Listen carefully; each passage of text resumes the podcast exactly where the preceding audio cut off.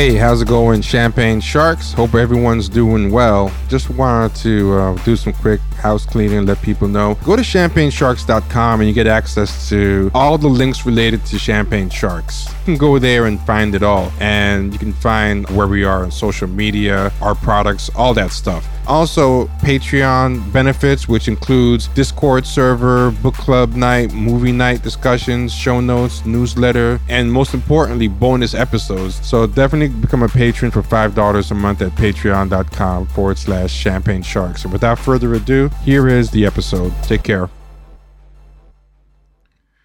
Hey, what's going on? Uh, usual stuff. Uh, you know, all's in the intro, but I guess the easiest way to put it is go to champagnesharks.com and that's all the links you need. Also, uh, we have a wish list on Amazon, so you know, check that out. If anybody wants to help Vita get her computer, you know, that's definitely a way you can uh, support. Yeah, but on champagnesharks.com, one of the things you'll find is a wish list. So definitely, definitely check that out. But yeah, I was talking here with Ken, waiting for the other people to show up, and uh, the conversation was so interesting. I was like, maybe we should just start recording, especially since we're you know uh, pressed for time. So Yeah. yeah. But we, we were talking about how fast America gets over things, and 9/11, and you know uh, how long is this COVID trauma going to stay in people's heads. And I, was telling Ken, like, I agree with him that America gets over stuff fast. But I think the difference between this and 9 11 is that 9 11 to a lot of people was just uh, an image on a screen. So at the end of the day, it could have been like, it might as well have been a million miles away, you know, Yeah, where yeah, yeah. as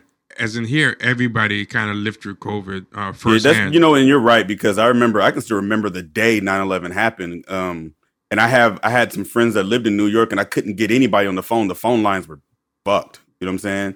So it was like I turned on the TV, and it was almost like I thought it was a movie because that this is you gotta remember this was 20 years ago. So back then I used to drink, I used to you know, I'll do all kind of crazy stuff. yeah. So the the night before I got really really drunk, I was tore up, and the next day I turned on the TV and I thought for sure that it was a movie, and I was like, man, I'm tripping. So I kept changing the channel, but it was the same shit. So I was like, oh wait, this is real. So, but it still seemed like something that wasn't. It seemed local. Like if you was in New York or New Jersey or Philly or Boston, it was local there. But for us, it was like, okay, that's over there. Compared to COVID, it's like everybody's dealing with. And I was just telling T, like here in Oregon and specifically Portland, Multnomah County, um, they're saying that by July 7th, we won't have to wear masks anymore because we're going to have at least 70% of adult of adults have been vaccinated or at least had one shot of the COVID vaccine. And it's like even at that point, it's still going to take people some time to get it through their heads that it's okay to go to the Blazer game or go to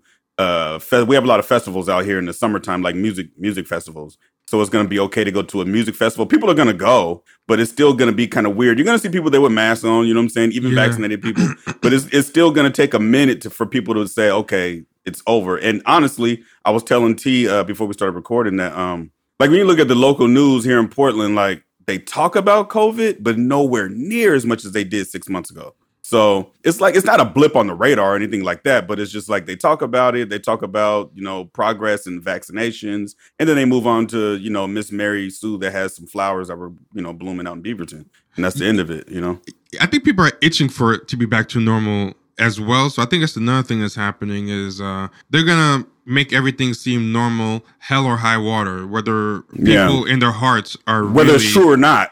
yeah, yeah. So I feel like a lot of pe- regular people are feeling that pressure too, because now they're starting to like uh, over here mask shame people. Like if you're still wearing a mask, oh, really? and I I understand some people, even if um they got the vaccine, they might be like, you know what, those variants are out there, fuck that or whatever. And like a lot of people are like, it's become like the new social shaming. Like you- you're supposed to take your mask off now. There's even doing articles in the Atlantic and different places about, you know, like these people, and they're making weird justifications for it. Like they're saying, Yeah. oh, if people keep wearing masks, then it's going to convince other people that vaccines don't work and it's going Yeah. to hurt the vaccination rate. And I'm like, get out of here. You just that's the and that's when people that are Yeah. are allowed to write for publications need to not be allowed to write for publications. Yeah, and you know the thing about it is that out here, like you'll ne- that's one thing about Portland, and uh, I really can't speak for the whole state of Oregon, but Portland in particular, that would never happen out here. Like people are wearing masks regardless. Yeah, and, and if they want to wear a mask, let them wear a mask. No one's making you uh not wear a mask. Just, Yeah, just yeah. just keep just keep wearing just take off a mask if you want. Like, you know, but yeah.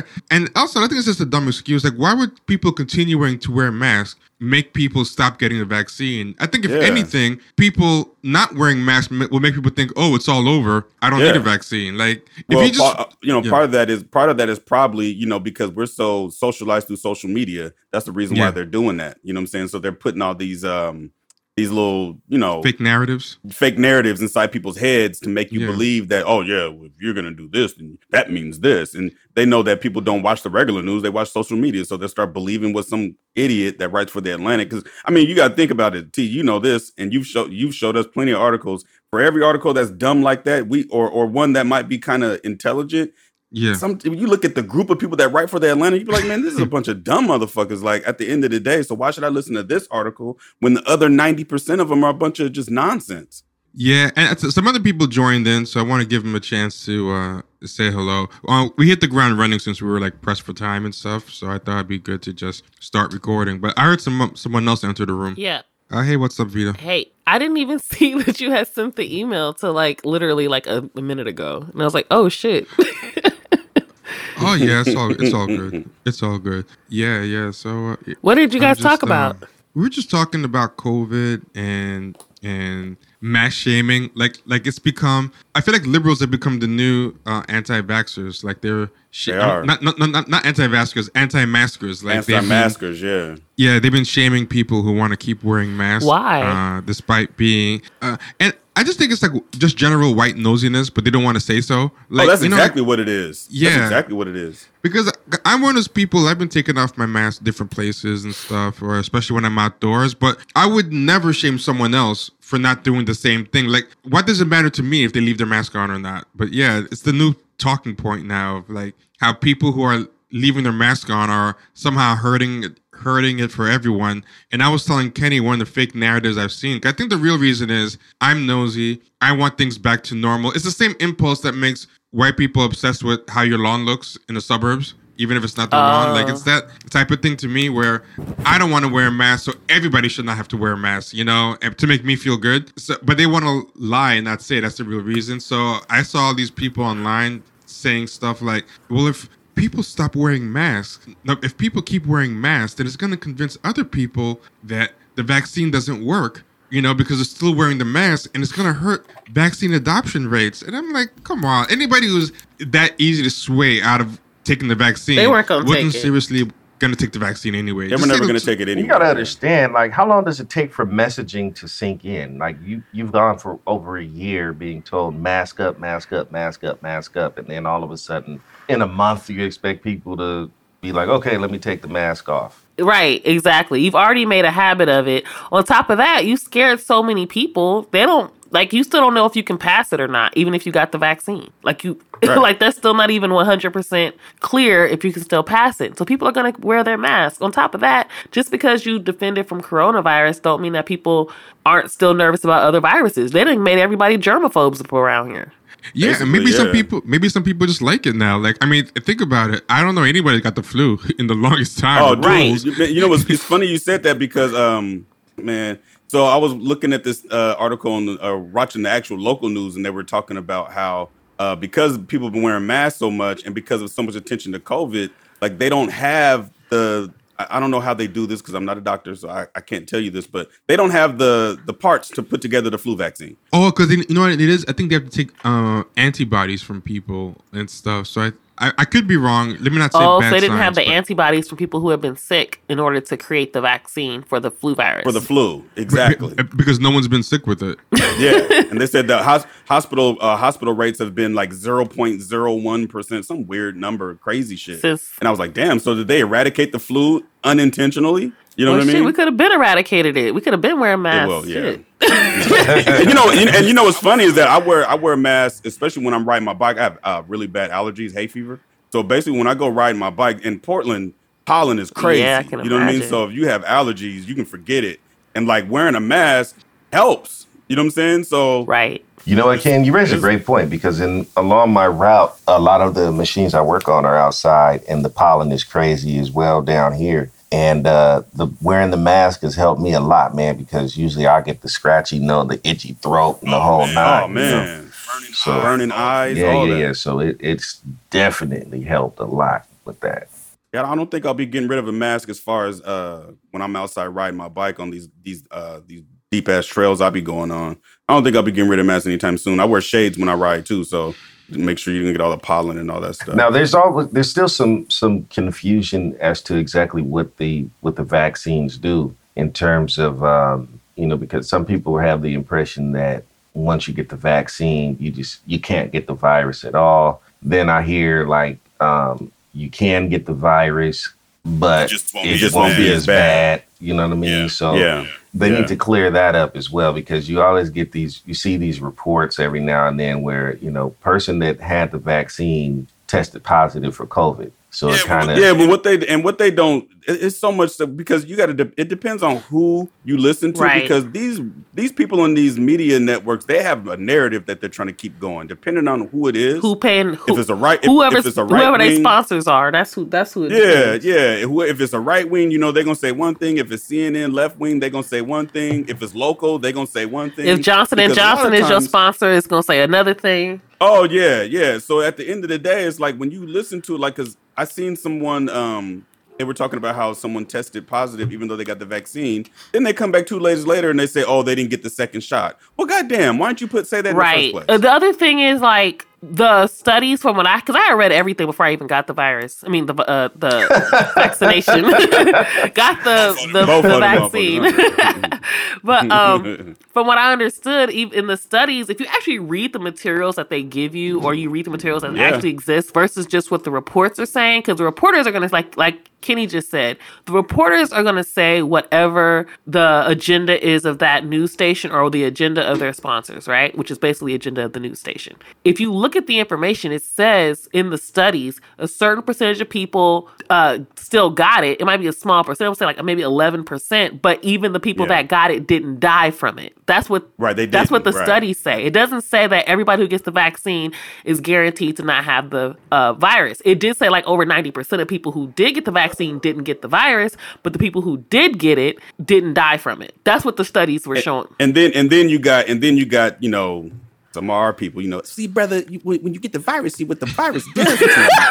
See it's going it gets in your bloodstream. And see and that mnra Right. see that means something. Uh, uh, you give me five dollars and i can tell you what that means. And uh yeah it's gonna change your dna and you're gonna be yeah in somebody somebody months. told me that. I actually had somebody in real life tell me that Yeah, like of it, it, course they did. Of course it, cha- it changes your I- dna man you're gonna have to get yourself checked out Yeah. i'm like she gonna turn into the fly right i'm like all Or they brother. implant microchips in you. That was another one I saw. man. or I saw online recently. It was like, oh, like what, what happens is people share screenshots, which is already an irritation of mine when people share screenshots Oh, yeah. to articles and not the link to the article.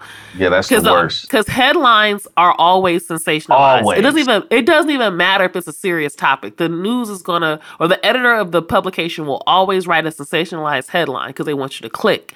So when you send a, a a screenshot and it just says somebody dies after having the vaccination, but with no information on what they actually died from, or Right, just somehow right. it looks like this person just died after they had a vaccination. Therefore, it was caused by the vaccination. The person had a heart attack because they haven't eaten grease their whole life.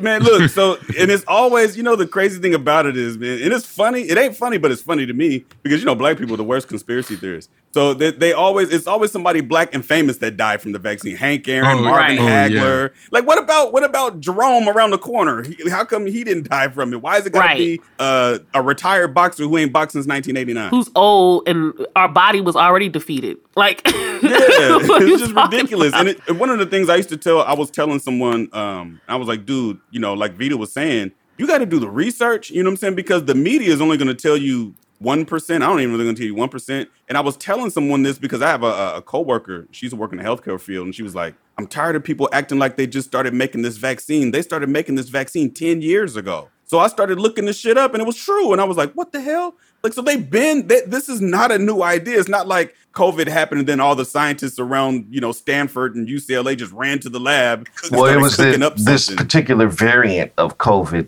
Obviously, they couldn't be preparing this 10 years ago because then that'll give the conspiracy theorists something else to, oh, how they know it. Exactly. So it was, How did they They're- know? They, they- right. Right. they, put it there are in there. Different sprayed it in there were different Yeah. strains of see this is what I learned there were different strains of of COVID that's been out there of SARS. Yeah. And so, you know, all they had to do was tweak it a little bit from the research that they had already been putting in because people got to remember when Obama first became president, um, there was a, a, a crazy Bird flu. flu, flu. running around killing folks and stuff like that. It But that, people, it was that avian Right. bird flu from over in, in China or wherever it was, and it was, it, but it was only there. It wasn't. Yeah, here. the swine flu. no, wasn't there it? was one that was here that people. the people swine were flu. You talking about the swine H1N1. flu? Yeah, that's H1N1. H1N1. Yeah, H1N1, That was swine flu, right? yeah. Yeah. yeah. Um, I don't know if it was the swine. You know, they got so many. I They'll think make it you was think the swine it's. flu. They give so many different names. They'll make you think that you know it's forty different deadly flus running around. Right, so right, who all knows? right. But COVID, I just remember when that coronavirus. right. Yeah, exactly. but um, so they were working on vaccines for all those different flu variants, and then just so happened they had some stuff that they could easily roll over once they got an idea of what this one does. You know what I'm saying? So Right. that's what you're like, when all yeah. the, it's like when all the bud is going, you sell the shake. Right, exactly. but and then also, um, just to keep it a hundred, one of the things that I looked at, look, when you go into any new type of vaccine, anytime you put anything into your body, there's just realistically there's going to be a certain amount of people that have an allergic reaction. You know what I'm saying? Absolutely. Any, any, Any any, vaccine. vaccine. All vaccines. so yeah. you have Yeah. to take that into consideration as well. There's going to be a, a, a statistic, as long as it's statistically insignificant. You know, I'm not going. I'm not downplaying the people who died or whatever. Right, right, That's right, not what I'm saying at all. But if it's a statistically insignificant portion of the people who got vaccinated that had, you know, the bad reactions or whatever, then that's to be expected. You know what I'm saying? Now, when we were when we were on Clubhouse, it was me and I think T. You were there too, and it was a bunch of doctors talking about the vaccine and talking about COVID, and, and it was some black doctors, and they were saying like if if the uh, I think Pfizer and Moderna, what is it, 98%, 94%? Yeah. It's something pretty high. Yeah. Yeah, it's something pretty high, and they were saying that you we have no idea how much of a success that is. Right. Like that's a huge success. You know what I'm saying? I mean, you can get. I've heard. I've heard of. Uh, 'cause, you know, there's a chickenpox vaccine now. You know, kids don't get chickenpox anymore. And Yeah. and there's um there's vaccine uh um allergic reactions to the chickenpox vaccine. You know what I'm saying? But we don't we don't think about that because everybody's had chickenpox before. You know what I'm saying? Like that's not a new virus that goes around. You know, so this is new. I think a lot of people who are concerned about this vaccine are typically people who don't like vaccines in general. You know what I mean? Anyway, so I yeah, like I to the think there are definitely yeah. some people who are open to vaccines that are hesitant about this one, mostly because of misinformation, um, publications giving various differing information, um, contradicting information, the government doing a terrible job, especially during the Trump administration, doing a terrible God. job even sharing information. And you have this goofball telling people to do all kinds of weird shit that don't make sense. Stick a light bulb up your ass. Yeah. and drink and shit. and you know all this other stuff and so And then the in the media playing the, the political games because they want to blame Trump. exactly You know what? That's a great- wanna report Exactly. I was going to say that, yeah, because it seemed like the day after Biden got elected, all of a sudden, uh, after the inauguration, it's like all of a sudden all the news regarding COVID turned positive. I'm like, damn, really? right which Yeah. is which is clearly agenda based right Yeah, because sure. there's no way you're going to convince me that biden all of a sudden got in office and had some sense because the reality is Right. um, the government had didn't know what they were doing in the first place. They're not scientists. They're not medical professionals. None of them are they never we know we never elect those kind of people into office for whatever reason No. So no, we don't. those people did they didn't know shit either. You know, so I just don't believe any of that. I do understand people who have hesitations around vaccinations in general because we're not really taught a whole lot of shit. Nobody teaches you about how your brain and body works, so they can just tell you whatever the fuck they want and then you do it. So I get people's hesitation, like, oh, I don't trust it. I get it. However, if you do enough research, you can put your own pieces together. You don't have to just go by what one source says. And you definitely don't have to go by off what some random person on Twitter just sent you a meme with some weird comparison bunch that of weird makes no stats. sense. Right. But they just Yeah, made up yeah. or, you pulled listen- out of thin air with no listening to- context. listening to young Pharaoh You know, Oh the my- motherfucker oh that believes God. black folks are 700 trillion years old. like, That's a whole nother, yeah. he- Do they pull up? Do they Dude is a actually do weirdo. research? Like, where does that even co- like? Oh I don't want to ask because sometimes you ask for where they get this information from, and then they give you, they actually send you some shit, and you're like, why would you even believe this? Like, this isn't Well, and, even. and, and the crazy thing is, they're going to, and this is the way it works because this is how ignorance works. Young Pharaoh's gonna have a mathematical equation to make it seem true. You know what I'm saying? Now, for most people that don't know math and don't like math, they ain't gonna double check it. right, that's true. You know what I'm saying? It's just gonna be like, well, young, you know, and then when you tell them, man, you ain't believe this dude. Oh, you just hating on young Pharaoh. what? First of all, I'm not sure who Young What you talking Pharaoh is. I don't, I'm saying I don't even know who he is. He's one of him. those. He's Okay. one of those. uh Hotep One of the dude. new ho- one of the new hoteps. You know, he came along. I have along. trouble keeping up. I'm still There's new know about Polight and those people. He came along the same and- time as Polight did. They kind of came around the Yeah. same And time. you know, Polight running around with Floyd Mayweather now, so Right. he ain't on So the conscious Polight, shit he ain't really. Yeah, he's he's on a whole nother thing now. He's not really. Wait, what's Polight doing? That? I can't keep up. I, I haven't looked in that corner of the internet in so long. Oh, This is the same guy now. who He's said black women weren't supposed to have periods.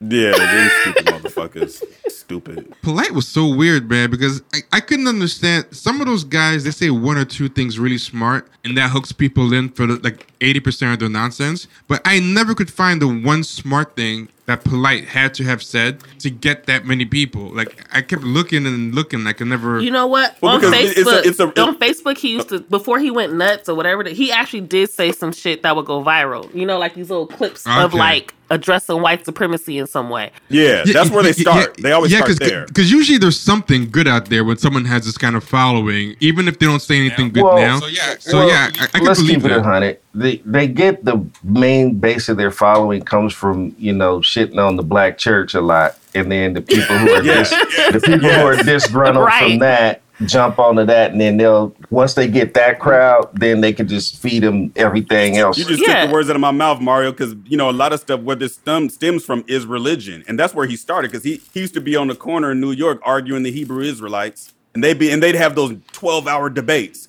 Like, God damn, Dude, these niggas Hebrew- talk all day. Hebrew Israelites were the original clubhouse, like this ten-hour debates for no Yeah. reason, Yo. just going on for real. I had never seen Hebrew Israelites in my life until I had went to New York. I want to say it was 2000. It wasn't 2006. It had to be after college. Wait, you, I want to say it had to be like 2010 or something. And I had never seen a his Hebrew Oh Israelite. nah, Vita, you missed it. I had they- not. I did not know what they were until recently, within the past ten years or so. Because now they're everywhere. Like you can't miss them. They They're was everywhere. In, they were in. Well, I'm not gonna say L.A. Pro, they was in Pasadena for in like '99. See, And I like didn't. nine- they I used to didn't, be in didn't Old see Town. Did you ever Now go to Old own- Town Pasadena? Nah, hell no, I ain't going to. Okay, they used to be down there. Yeah, they used to be down there. See, uh, they wasn't out here. We had we had day. NOI. I grew up They've with been up here in Portland I since grew- probably around ninety nine. I grew up with NOI everywhere. NOI used to be on Slauson and Crenshaw, especially be on Western. They be on like I would see NOI everywhere. I did not see That was the Hebrew weirdest Israelites. thing. Their disappearance was the weird. Like the Hebrew Israelites, they weird. came out here like in in '99. They stayed for like about a year or two, and then they just disappeared. Like, yeah, well, Yeah. they didn't make it on the West Coast They for pop, whatever they pop up. They pop up in random black communities on the West Coast, like in Denver. They were up here for a little while. They ain't here no more. They're more. not here no more. I I, think- don't see them anymore either. I think I think maybe Yeah. you need I think maybe you need some place with a lot of foot traffic because I think that's what uh, Hebrew probably is. Israelites they've been here since like the 80s I remember and and it was like I've seen them like forever but they were the original Twitter in that They had you a they had like a own, they had troll a you to death. TV network or cable network or something down there when I was Oh, they had public access, they had all this Yeah. stuff. But no, they would just troll you, but but in in real life, like, like in meet like in meet Yeah, they Like- would. They really like- would. Like you know, on Twitter, uh, is like unlike Facebook. In that Twitter, you have a high likelihood of being discovered by strangers because of all these people thrown together in a small space, kind of. You know, whereas in Facebook, it's mostly your friends and people you know that are gonna find you. And I feel like it's almost like the suburbs versus like the crowded city street. Like like Twitter is like the the the street, and Yeah. that's what I think the Israelites uh, thrived on. They would just suck in like white people into these arguments or, or, or other black people, you know. And I got a feeling like in a place with a lot of car culture, that's like not gonna work. No one's like, think, stop their car. and that's pretty much what it was because even even where they're at now, they right now they be on um Western and Slauson, right? And that's there's a shopping center over there. It's not far from the swap meet. This, but they're right by the bus stop, so they're very um they're in an area that happens to have some of the more foot traffic than other parts of LA. But yeah, they're we don't we're not a, we're not a walking city. We drive everywhere, so they just have these. They have their they have on their little party city costumes, which I still Man. don't understand the purpose. Those costumes are terrible. They dress like Listen, Conan the Barbarian. they're bad costumes. I don't care what y'all say. They're bad. Stop wearing them. Uh, You can't win Like, me bro, you over. couldn't just wear a hoodie with your logo on it. Like, you couldn't right. be. Y'all don't Why got you gotta? y'all don't got team T-shirts or some shit. At least you know Right. what NOI NOI never went outside not fly. They had on their suit. No, yeah, they always- they had stay on fly, their bow yeah. tie. They bow tie and they was on point everywhere they went. The suit was pristine. Right. You look at these raggedy bums on the corner with these goofy looking costumes. Look like, a they bunch of made 'em- homeless dudes got Look, together. they, Yeah, nappy beards. right. Like nobody wants to hear y'all. Nobody gives a fuck what y'all talking about. Like And then they'll give you some religious reason why oh, you can't. You ain't supposed to shave your beard, brother. Like, bro, but your beard don't connect. right, Yeah. and you look Yeah. disgusting. And when you guys aren't saying anything wholesome or interesting or anything that's going to of value. Nothing you're saying is of value. All you're doing yo, is uh, catering the to funny- the egos of weirdos. The funny thing is their stuff I can't figure out a coherent worldview out of it, as in like an actual political program or anything. They don't like have with the- shit. All they do is yell at people. Yeah, no, yell at people and just constantly reinterpret scripture. So it's like Oh, read, yeah. Oh, read, yeah. and then the person starts reading, and it's like you're just spending all day just debating. The uh, hilarious, the scripture. hilarious thing is because white people are so nosy, they always stop. They always do. Yeah, black people don't really stop and argue with them. It's, every time I'm gone, it's Nah, always been white folks. Every single time. Black they- people didn't stop doing that. Yeah, why Yeah, a do lot they of times stop like- and talk to them? Because I, I just walk right past some crazy people. No, because I'm telling you, it's like Twitter. Have you ever been talking about something that's just clearly black conversation, and some white person just comes Yep, in yep, all the time, yep. and, and they'll be like, and, and they'll come in, and it's like it has nothing to do with you. Why do you have to weigh in? It's like white people think they're the referees of reality. Oh Like, wow! They think they're the referees of reality.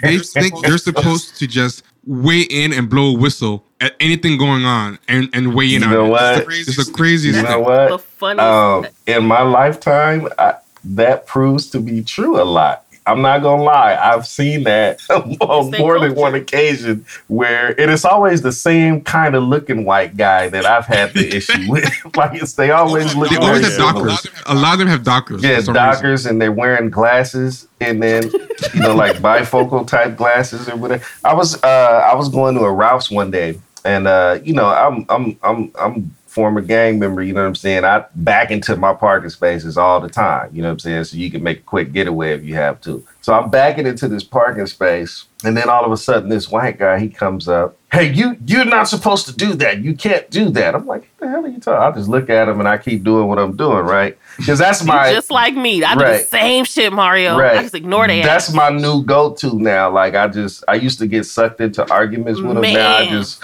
look at him like, "Who are you? Get the fuck on!" And I'll do what I do, right? So he's telling me this, and then I'm looking at him like he's crazy, and then he goes, "Oh, you know what? I'm sorry, man. I'm sorry. I'm from New Jersey, and and where I'm from, it's illegal to back into a parking space." I'm like, "Well, you in California now, man, and, and out here, let me tell you, that's a that's a bad whooped in your idea. Or mouth. you better hope the worst thing that happens is you get your ass whooped out here." Yeah. You know what I'm saying? But First but, of you- all, you mind your business. Are you the fucking parking lot but police? on the East Coast, I guess it's different. Vita, like they they don't. I don't know. I mean, I, I don't give a fuck, but this is my thing. I don't Coast. give a fuck if they can't if you can't do that in New Jersey. I don't care if you in New Jersey. It's are you the parking lot police? Yeah. Who are you?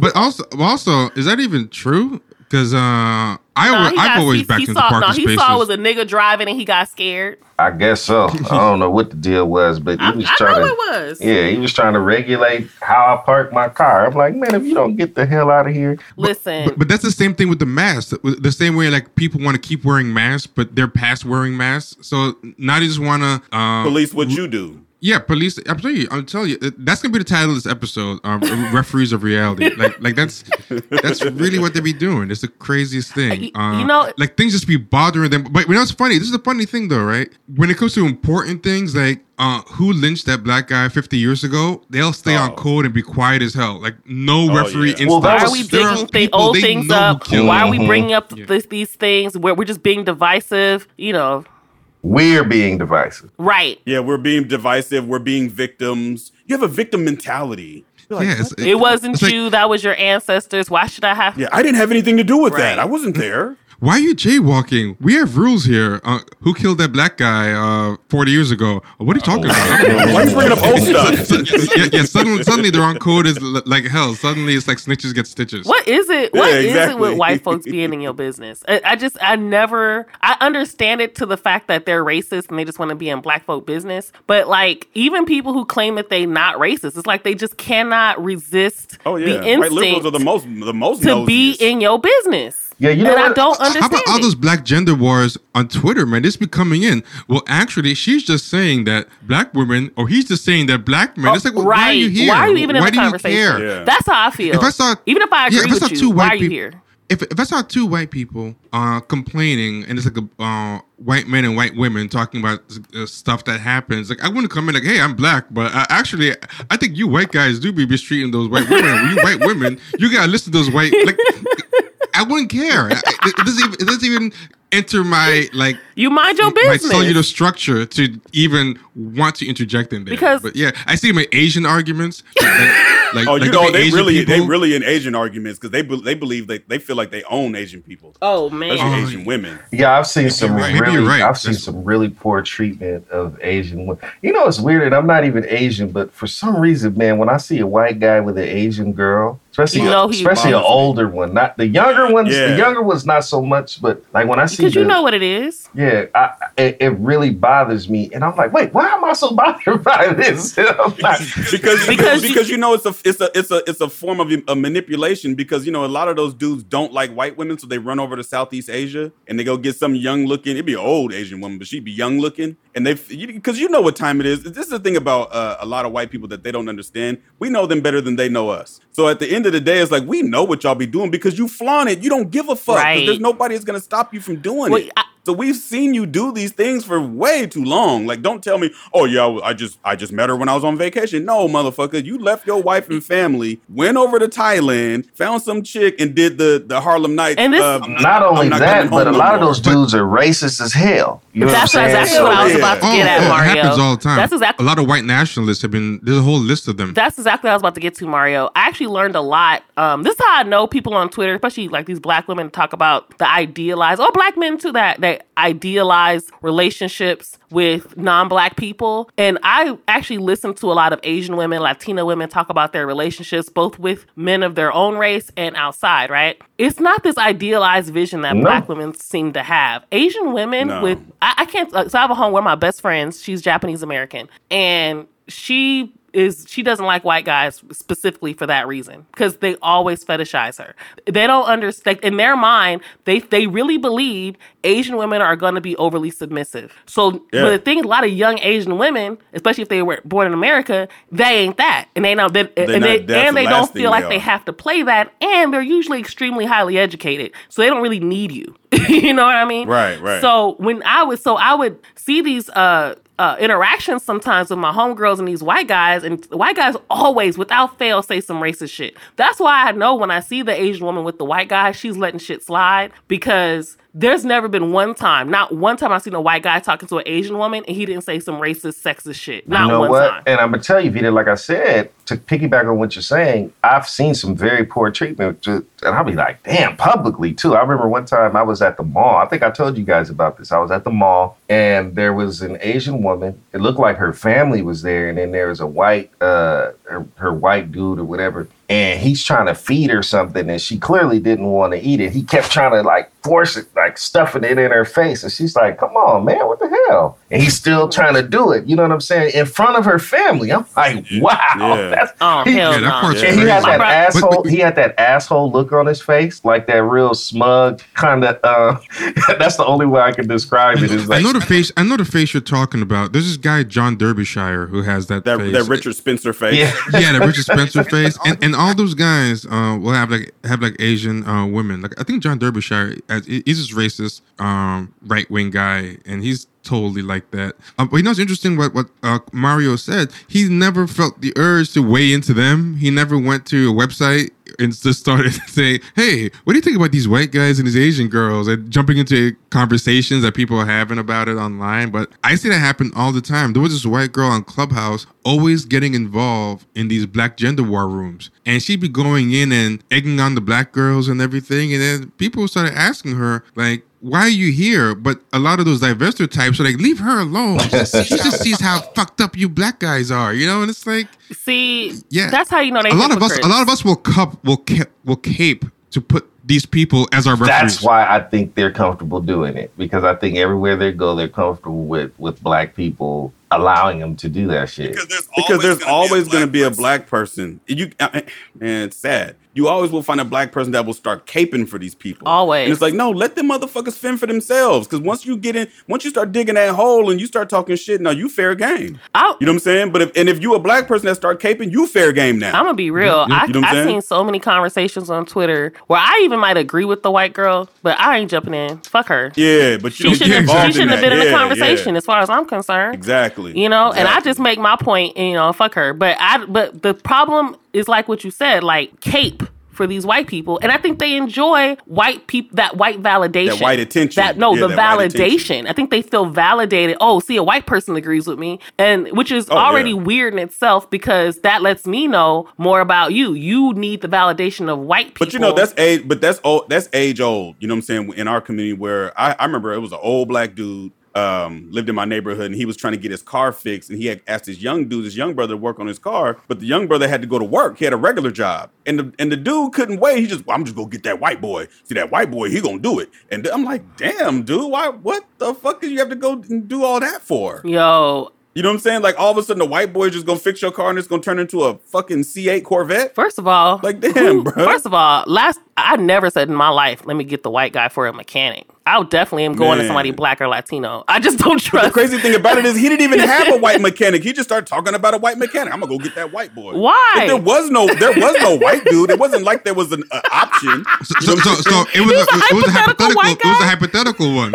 Yeah, a magical so white dude. a fucking magical white dude Yo, that was that's just gonna even appear out of worse. nowhere You with a wrench. That's even worse. You imagine this magical white guy that's going to come save you. How kind of, you know, it's funny. I was actually in a conversation with a Latina girl. I, I, I don't know if she was Mexican or not, but she was Latina, and on Twitter. And I, cause I had made a comment on Twitter, uh, a tweet something about um, putting too much pressure on kids to have good grades when it doesn't really matter till college. Now, I was not saying don't encourage your kids to have good grades. I was not saying anything like that. But I think sometimes we put so much pressure, like it's the end of the world if you don't have straight A's, like you'll never go to college. It's, it's college will literally always be an option. It's never not an option. Um, you can go to community college, get the scholarships you need, get your grades up, whatever you got to do. It's not. It's really not the end of the world if you don't go to college right out of high school. It's really not. She kept talking about, well, we, you know, something about um you know, well, our kids deserve, black and Latino kids deserve to go to four year colleges out of high school. And I'm like, what's, what's that to do with being deserving? Mm, nobody deserves. It's not a anything. deserving thing. It's just a thing. Like it's an option. What are you talking about? And then it's like, Yeah, but she, but the whole time she, I realized she's talking about proving something to white people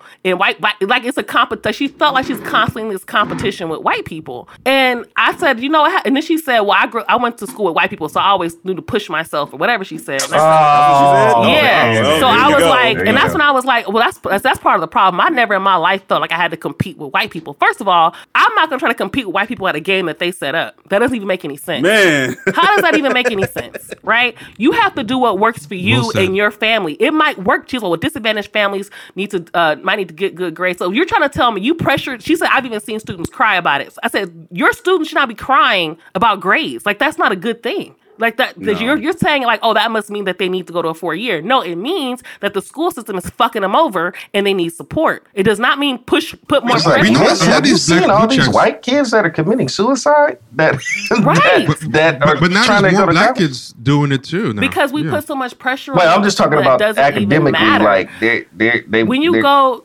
listen i went to community college and went to one of the top universities in the fucking west coast i went to that's not that's not the end of the world i didn't i was not a good high school student life goes on you don't have to put so much pressure on the fucking sats because you have to compete with white people that doesn't make Well, sense Well, the. SAT is not culturally competent anyway. It's, the whole So- thing is set, set up against you. So maybe Yeah. it makes more sense to devise a strategy that works for your quote unquote disadvantaged families, as she said.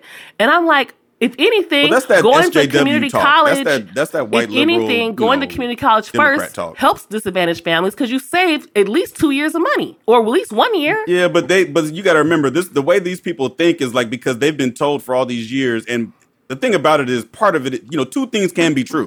You know what I'm saying? What you just said is true and the reason why she's saying it is true because she's going based on some shit that happened a long time ago where she's you know uh, it was a certain point in time where black people or uh, black and brown people couldn't go to certain colleges. That's her problem. She wants to be the first person of color to go to Harvard, Yale, and all this other kind of shit. But what these what she doesn't understand is that when you graduate from college, nobody gives a fuck what school Nobody you went to. cares. They want to know if you got the degree. and you see Nobody what's cares. I saw a happening. bougie black girl talk like that. I, I seen like bougie black people talk the same way that, that she Yeah, they was do. talking. Yeah, They do. Oh, you were saying, No, I was Mario? saying, and you see the result of that is what's happening with uh, a lot of HBCUs is the same thing that happened with the Negro Leagues, same thing that happened with Yep. black businesses. Once integration got popping, white black folks run off to go be in those institutions to the detriment Yep. of our own. and that's why and that's why most HBCUs are now public. They're not privately funded. And then they anymore. get the nerve to get fuck. mad when there's more non-blacks there than than blacks. Y'all, Right, and there there there are there are HBCUs that are majority yeah, white. y'all ran off to the to the um to the PWI. White. And not only that, but I the,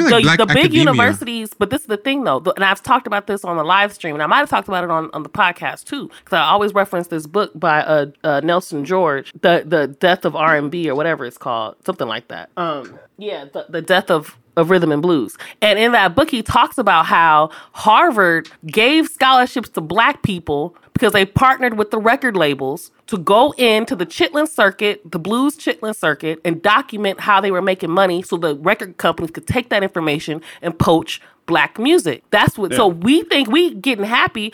Oh, look at our Negro kids going to Harvard. Oh, my baby going to Harvard. Look at the kids in our community going to Harvard. This is great. This is success. This is and they used it to dismantle an entire industry that was booming. It, they used it to dismantle the black music industry. Now that industry is completely owned by white people. But you can see something too, also with uh, black academia, because I remember I was talking to someone about this, right? Because in book club we're covering this book called Yurugu by Dr. Marimba Ani, and it's like an incredible book, and it should be like studied everywhere. But none of these new black um, academic stars talk about it. All they talk about is uh, intersectionality and maybe Afro pessimism and these other uh, and and Judith Butler and Michel Foucault and white critical studies and all this stuff. And intersectionality comes from that, you know, and et cetera, et cetera. But nobody talks about this thing Yurugu or no one talks about, um, you know, Dr. Henry Clark or Cheikh Diop or all these people really. It's all these black people who are from like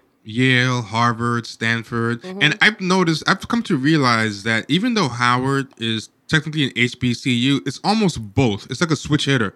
Because it's almost like the Ivy League of the It is. HBCUs. It is. Absolutely. Yeah, I noticed a lot of these like weirdo types. They all I go to Harvard or Howard. Uh, That's, How- that's Howard, the Howard of, yeah. that's the Harvard of the HBCU. Howard. Yeah, yep. if they don't go to one of the big white schools, they go to Howard. So, so I feel like Howard is putting out a lot of this weird white-centered misinformation now. Absolutely. And Howard way- historically has been weird. I mean, oh, Howard is a white man. He's- Whatever. You know what I'm saying? So at the end of the day, you know what I'm saying? There's a lot of fuck shit that goes along with Howard there. That's where they're doing the paper brown uh, the brown paper bag test at was at Howard. Yeah, I think a lot of You know it, and I saying? think a lot of the Divine Nine was founded at Howard. Uh, yeah. Or actually, Or actually, uh, most of them were at no, most of them were at Ivy League. I hear that um, like alphas, the alphas were founded at Alphas Cornell. were, but the others weren't. Yeah. I hear Howard. that uh, Hampton is actually the one that's the most up to date in terms of how their their campus looks and stuff like that. Is that do anybody know Wait, if there's wait, any? You mean the physical, the, the physical? Right, because you uh, know a lot layout? of the a lot of HBCUs are hanging on by a string, and it shows. You know what I'm saying? My my niece Yeah. went to an HBCU. She went to Tuskegee, and it, it, she said it was the conditions there were just deplorable. But from what I Oh, oh, as understand, money- from as what I understand, as as Hampton money- is uh, you know one of the ones that looks like a first rate uh, academic place. Oh, as far as how it looks and everything, you know, I don't really know how Hampton uh, fares. I, I mean, for as far as like how um, mentally colonized they are, as far as like the curriculum and what they're trying to like do. That's what I mean when I say Howard is kind of like like the Ivy League. Like they're pushing a lot of these same talking points, and where it's basically like white studies and blackface kind of thing. Some of that, I mean, they have good people there. I don't want people to think. Uh, there's a couple people from Howard that I want to get in the show, but they're like kind of old school and they're from that old tradition. Like, like you know, like they're from that type of We, Yurugu. Like for example, this lady, um, Valethia Watkins, I've been trying to get. She's not really in that new camp. You know what I mean? She's not like a Brittney Cooper type. You know, she's she dresses in African attire. She's more like out of that Marimba Ani, um, Frances Cress Wel- um, Welsing school. You know, they have some people like that, but uh, yeah, they have a certain type that's gaining prominence in out of Howard. Like a lot of these uh, black men The, are one- the ones types. that are the, the ones that are all writing for these uh, magazines. root for in the free. essence. Yeah, Yeah. yeah, those guys, and yeah, they believe in some of the most messed up things about black people. And I found out they went to to Howard. So yeah, I'm. I don't know Howard. But, you know, we, we've covered we've covered these people before, and we know that most of these people don't even come from the black community. You know what Like I'm saying? Kamala their first black Harris, experience right? Going, yeah. Oh, yeah, They get their yeah. first black experience going to an HBCU. Yeah, you said it perfectly, Vita. That's why Kamala Harris, Kamala Harris going to Howard is not this to me this big deal that everybody No. makes it because there's a lot of people who go to Howard for their first black experience. You know what I mean? And then after they leave, they just come out doing the same fuck shit as the ones that went to. Um, Yeah, because they only went there for the validation to be around black people. They didn't go there to learn anything. Mm. Yeah, yeah. They come out and talk the same as the Harvard and Yeah. Stanford graduated um, people in, in, in media. You know what I mean? Like like that one. There was one who uh, wrote a good article about it unintentionally. Uh, she writes for the Undefeated. Like uh, her name is Soraya McDonald, and she wrote about how you know she grew up around white people, didn't feel good about herself, had all these issues. She's one of those people that you know is always saying uh, trashy stuff about black men. Or she uh, gave like a glowing review to Slave Play when it came out and was like the first person to uh, gloriously review it and everything. And then one time I saw one of her articles and she was like how she didn't fit in with black people and uh, all these problems like finding a touch her blackness. And she goes, and then I went to Howard. And it was my first time being around you know, and, and it was the Mecca and this and that. And I'm like, well, yeah, but look where you are now. You're writing the same fuck shit as see, and, and then you know the other crazy people. thing is, I think these people, it's almost like a cry for help. You know what I'm saying? You They- they, shit yeah. on what they what they've never known. So you don't- the reason why you shit on black men is because you don't know any. you, you, You, know, what I'm saying? Because more than likely you're probably you're probably biracial, or even if you're not biracial, your parents was those parents that couldn't wait to get out the hood in the early '90s. right? You know what I'm saying? So when you hear a lot of people complaining about uh, the way South Central look, the way uh, Miami, uh, especially Wynwood, certain areas in Miami, Portland, Seattle, I knew these niggas. These motherfuckers hated being in the hood, and they was waiting to get a really good job so they can get the fuck out. Now they live in Lake Oswego next to the Blazers, and they're the ones that's on Tumblr or where or Twitter complaining all the time on Twitter. And you know, there's Portland Twitter. They complain on Twitter all the time about how racist Lake Oswego is, about how racist Tigard is. Motherfucker, you was from North and Northeast Portland, but you hated it. But that's the You know I'm thing. You didn't I like think, being around working class black people. and you know what's? And I'm glad you said it that way. And now they have kids. And I'm, I'm glad you said it. Um, uh, not T. Uh, Kenny. I'm glad you said it that way because there's there's a really good point, especially in that last thing you just said. They didn't want to be around working class black people. It wasn't even just the hood because some of them weren't even in communities that was like wild. You know, I get it. it No, no, they wasn't. It, No, might have been no. tough, but you know what I mean. Everywhere wasn't they, the was, they wild knew how to west. hide away from the hood while being in Exactly. The other thing is like you just didn't want to be around other working class black people because you felt like you were better than them. Better than, and you yeah. wanted to be around the people that you thought could prove that you were better than. And And, when you got and you got around them, you grew, you raised your kids in this space, and now you have these kids who running around thinking with identity crises, right? 'Cause that's really what Yep. that is. You have an identity Crystal crisis. You were raised in a community and an environment where you had to cope. You had to figure out how to Yep. get along. Yep. You had to make friends with white people because you're a human being and you have to make friends. That's life, right? But now you have this fucked up view of yourself because you in you dealing with these racist white people who give you nothing but a reflection of you. As far as that And what and what you thought was when you did get around black people that the black people you finally got a chance to be around were gonna be like white people, and black people ain't like not that. only that, They're not, they, not gonna get special treatment just because you. But black. not even just that though. What they don't, the, they lack of self awareness. They don't realize how stuck up they are when they come back to the hood or they Yeah, come yeah. visit Yes, or they do shit. They don't. They don't. They're oblivious to it. I watched the shit happen when I worked. Mm-hmm. So the thing about working in community organizing and in social services is you get a lot of people who come from everywhere to in a in a place, a place like LA. They come to they come to LA for college, then they go want to work in the hood and work in the community here. Right? You get that shit all the time. now you get now you get white people who will be on that fuck shit, and that didn't surprise me. But when I started meeting black and Latino people, especially me growing up as a community organizer in South Central, what I worked with predominantly black and Latino people, we all super political, super, you know, I'm uh, I'm so I'm I'm even in the bubble where it's not even the anti-black, anti-Latino beef in the same way. We had it, but it wasn't in the same way that you saw it outside of that space, right? So when I started meeting these people working in community organizing that were black or Latino, and they would say like the most racist shit about their own people. Like Latinos, even in that space, knew better than to talk about black people, but they talk about the Latinos. Okay, then I'll meet black people who would double down on the shit but for black people, like yeah, you know, mm-hmm. these people in the hood, they the these, these pa- although my the number one thing I would hear was complaints about the parents when I worked in Watts. It used to piss me off. I would tell them, I say, you gotta stop talking about these parents. Like these are the these are the kids' parents. We respect them. I don't give a fuck what you think about how they talk, or how they carry themselves. In fact, they wanted to beat your ass. They wanted to beat your ass because you was talking down to them. They don't. Yeah, how come they don't never want to beat my ass? I was like, then I never had. I had a parent who I had parents who disagree with me. I had parents who didn't like shit I said, but never once that I had a parent that wanted to beat my ass. There was a reason because I don't talk condescendingly to people, and so then they. But when the parent was ready to beat your ass, oh these people, these parents are just ghetto.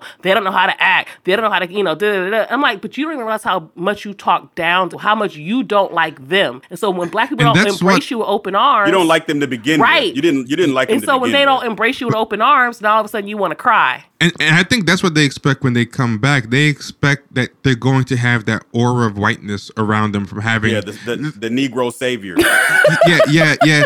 They see themselves as like uh, when the colonizer came, uh, they picked a couple of black people to bring back with them. You know what I mean? And then they trained them, dressed them up in like colonizer outfits, and sent them to schools or whatever. Then they um, send them back to you know to be among the quote unquote savages. And okay, now, DeAndre, go to Compton. Your your your destination is Compton. Remember oh, that. Say it Yeah. with me. Compton. yeah, it's a real colonial it's a real colonial dynamic man but it happens in in america too like you know you come back and it's like it- it's like it's like you, you're coming back to be among the tribe people but now you're wearing a Yeah. suit Well, they go to that's college the way they and see they it go to they think yeah, go on I would say, well, they also they go to college, get that white ass education, and they go back to the hood and they become basically a white person in blackface. That's all it is. yeah exactly I, Yeah. I mean that's what frantz fanon was writing about but on an international level Yep. in uh, uh black skin white ma- oh, white skin black I forget Yeah, I know which one you're Well, talking well, about. I always forget that one, but, but he talks about how these people kind of come back and they have these embarrassing little flares. Like, like he was talking about people that you know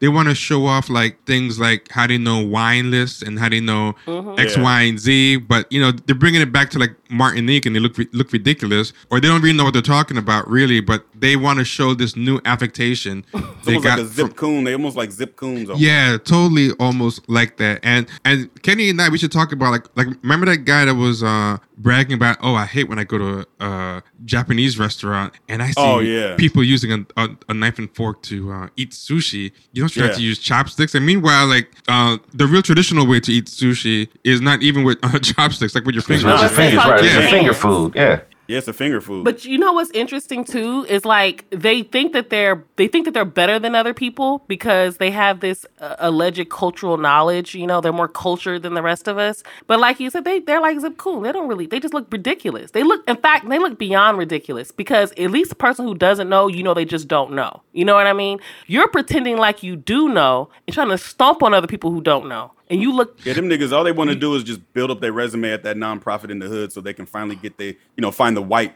the right white ass to kiss and get the right job, so they don't have to worry about that kind of stuff. It's it's old as the Absolutely. day is long. Because they wanna Black be- people been doing this for way too long. They want to be an executive of some national nonprofit. That's what they really yeah, want. You yeah. know what I mean? That's all but, it is. But but you know what's funny, man, is that I feel like black people have kind of realized that this, or just people in color in general, because I've seen this in like Asian Latino circles too. They kind of realize, yo, this nonprofit hustle, we can Yep. take that hustle and put it in private industry. So like in Yep. media Yep. and and academia and all these places, they're doing the same thing. It's like, hey, I'm gonna be on the uh, Chitlin circuit of of uh, commentary, you know, but I'm gonna be the educated person there, and then I'll get the the right white ass to kiss. And they're using the same like nonprofit hustle of like hiding the ex- exact numbers of stuff and and putting all their friends on and putting that- Misappropriation of funds like a motherfucker. Oh yeah, yeah. So you know, like what you're seeing with these people with uh this new so so-called Black Renaissance and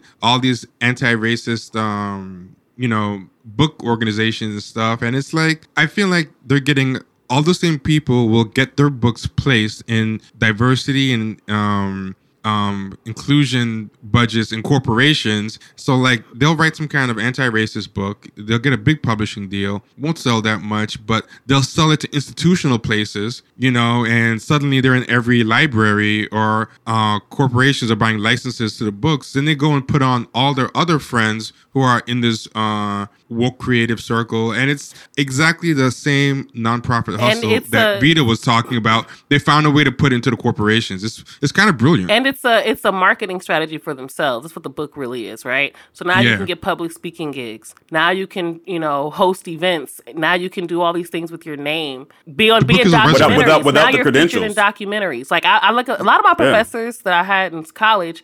I because I, you got, y'all know I obsessively watch documentaries about whatever, and I randomly be finding my professors. I'm like, damn, my professors are in all these documentaries. I know they book didn't sell that great, but hey, they got all these other opportunities now. Now they're popular in their field. Now they can make a name for themselves wherever they go, whether they're professors or not, really. Because even people who aren't necessarily professors or academics, you know, through an institution, get a lot of opportunities. I feel like that's how Ta-Nehisi Coates' career was. You know, Yeah, I think the I think the big difference uh, between now and the current influencerization of everything is that before person existed to manifest the book, and the book was the uh, ultimate goal. So it's like uh, Black Skin White Masks is like his magnum opus that he's leaving. Our Frantz Fanon or Wretched of the Earth, and they are bigger than him now work exists to manifest you and help you self-actualize as the biggest celebrity you can be so the book is almost an afterthought like none of the books these people write i think are really going to be remembered as much as they the person will be remembered as uh influencer that's why they pictures always on the cover. They sitting up. The, Yep, the picture's always on the cover. Uh, the book's always in the dollar bin in like two years, but the speaking Oh, fees yeah, the are, book are doing great. Yeah. Yeah, Yeah, The book is a resume. The book is a business card, basically. Yeah. It's and not you know, a the real thing is, you know, serious work. th- they're only going to be at certain schools. Like they go to certain colleges, especially here in Portland. So they'll be at fucking Reed College, Lewis and Clark, Portland State University, places like that. You know, all the all the liberal schools will pay them. You know what I'm saying? But at the end of the day, when this all of this this whole era, and it's gonna end. Just like COVID, this woke shit is gonna end. You know what I'm saying? Because eventually people are not because people are gonna learn something, people are just gonna get tired of it. You know well, what I'm saying? it's They're a just gonna trend. get tired. Like most trends, Yeah. they die, and then it's a it's, it's marketing for now. Even I think this pro black woman love shit is bullshit. You know, I think Yeah, all that's that gonna- shit's that's gonna, gonna die die too. Because uh, yeah. I think and I think they're gonna move in. Like right now, they're moving towards the Asian community. you know, whatever the hot thing is, is what people are hopping on, and that's but that shows. But that goes back to the point that T was making as well about it being a career. Like I think he was it on was it our live stream? I think when we or was it on Twitter? Something I, I think I saw an article where a black lady wrote an article about activism being a career. She, or she said it on Twitter, like how it could be a Oh, career. oh, oh yeah, yeah. She said on she's on Twitter like how um what Patrisse's doing is good because she's Right. showing people you can spin what Patrisse Cullors is doing is good because she's showing you can uh spin it into all these Oh, yeah, I remember opportunities. that. But now Yeah, more people are gonna want to enter activism. And it's like no, those are not the people you want is to not enter. supposed to be a career. Activism is supposed to be a change, something that's a revolution. It's supposed to be you trying to make a change, not have a job. You're saying Or at least the, at least the goal is not to get multiple houses. Like you know, like I she don't, but, it seem but like no, Yeah. even the act, activist itself is supposed to be like, hey, I'm making sure if certain changes happen in my community or to my people or whatever it is. Well, most most activists most activists not- have a second job. Like you know, say what you want about um, Angela Davis, she's an activist, but she's also a professor. Right. So if, But- if if Angela Davis went and bought two houses, well, she is a fucking tenured professor at wherever school. They make really good fucking money. She does speaking gigs. She gets paid. So, but these people are trying to use dead black people as a way to get money. But this is that's really it. this is my problem. Okay, let me let me just break it down. As a person who Mm-hmm. has been a community organizer, literally on the streets, unpaid since she was 14 years old. As a person who's watching activists, working with activists, people who spent 100 hours a week to achieve goals in their community, small things, or, or they feel like they're small, just to keep a liquor, another liquor store from being built. I live in South Central. Two of our grocery stores literally just got closed in my neighborhood. I have to drive outside of my neighborhood to go to a grocery store. Two of them. I ha- that's that's that's real shit that we're dealing with on the ground. That's what an activist does. We're addressing that shit. We put that work in. I get upset because a lot of these nonprofit organizations are popping up and they're hiring people outside of our community where their job is to be the quote unquote activist because you got people writing articles like this is a lucrative career. Now you're applying to work in some organization in communities you've never even lived in or been from. You don't know what the fuck these people want, but this is your job. And you go from Yeah. organization to organization because you're just trying to make sure you can ri- rise up in the ranks of your career. You're not actually trying to change anything locally in your community. That's what I mean when I say activism is not a career. If, if you're they just want to be the go-to, when you're the go-to here, spokesman for anything black in the community. organizations that don't hire people from here really irritate me because of that very reason. Get these kids out of college. Some and it might be a white person, might be a Latino person, might be a black person. Don't fucking matter. Most of the time, they not from the hood, and they definitely not from the hood they working in. They're not taking the, the information and then say, "Okay, thank y'all for raising me and teaching me to be an activist, so I can now bring this to my community." They're not even doing that they're not even from a community like that. And then they come into our communities, they take this funding, they get these jobs, they become executive directors of organizations. There was a white lady in charge of an organization called Trust South LA, an old white lady who ain't never lived in South Central. I'm calling them out. She out. She. I think she's out now. Good. But my point is that happens way too much where these EDs who work their way up into activism because it was a career are not running organizations and fucking shit up because they're not really for the people or from the people. They're the ones knocking on the door telling telling us in the community what it is we want in our community. No, who the fuck are you? So no, it's not Yeah, a that's, career. that's the same thing they did here in Portland uh, when gentrification was really like around 2005, 2006. And I've told this story before. I think I said it on the very first podcast that I did when I finally came on this one. And I was talking to T about um, this, this uh, organization called the uh, PALF, Portland African African Leadership Forum. And all of these people were from other places. They weren't from Portland, but they were going around in Portland to the used to be black community talking to black people. And these black people looked at them like, who the fuck are you? You know what I'm saying? And they were arguing because they wanted to build this Trader Joe's over on MLK, and the black people were saying they didn't want it. They didn't want a Trader Joe's. They wanted something for themselves, another grocery store, a co-op, something for themselves. Mm. And now it's a fucking wing stop. So they- because these Portland African Leadership Forum motherfuckers fucked it up. Because they You know being saying? So- bougie and wanted a fucking Trader Joe's. Yeah, because that represents and all of them to are bougie. Because it's the thing Every about Trader Joe's. They don't they don't build Trader Joe's in black neighborhoods. So they were going to look at it as No, an, an no. achievement. Like we got look at look at us being a prominent black community because we have this Trader Joe's. And the reality is that's not what the community wanted. What the community wanted was to have their own shit. Yeah. And they had their own plan. That's the other thing I hate. People come into our communities like we don't have plans. Like we don't have our own agendas. Well, what a lot of these people try to do is because they'll do this too. They'll try to serve two gods. So what they'll try to do is pretend that they want to do exactly what the community wants, but then wet their own, like as T would say, wet their Because they got contracts You with know the big saying? companies. They got contracts with the developers. They got Right. contracts with the And they city, or they're trying like, to get well, them. if I can't wet my beak, then I just don't want to do nothing. Then fuck it. If I ain't gonna wet my beak, I ain't doing nothing. Yeah, yeah. I'm gonna take my ball and go home. Yep, I'm take my ball and go home, and that's exactly what they did. But but you know something you guys said that, that I think is very true is that a lot of this stuff is a trend, whether it's like we can't love black women enough thing or whatever. They have all these different trends. But what I think is I think in one way this is all a trend is gonna pass. And I think in another way it's uh permanent. And the part that I think is permanent is not the content but the form, like the structure. Like I feel like Oh, this yeah. new Yep. this new cronyism, this new um non-profit style grift but applied to everything Yep. it's gonna be like plug and play. You can just plug in whatever the new trend is. Whether tomorrow will be a stop Asian hate and Asian women. Like, like, for example, I saw this article that was really bad. I posted it uh, uh, yesterday on Twitter, where this woman wrote an article that was like, uh, you know, how the Atlanta shootings of those Asian women has um, ruined my online dating. I saw that. I was Yeah, disgusted. it- that was disgusting. That was she was should be ashamed of herself. But, but the funny thing is, that's been black writing for like since 2014. And all like, them you niggas know, sound disgusting. yeah, yeah, that's been like Black Friday since 2014. Like, here's all this stuff that's been happening to black people getting shot in the street, and also here's some microaggressions that happened to me at work. You know, in Wait, the same wait, article. wait. Wait, and so this is what I really want to talk about, but I'm pretending I want to talk about slavery and Jim Crow. What's the deal with we've the- been doing that? Mm-hmm. I missed that. What what was the deal with the? Oh, okay. So, so, so, so she, had this article.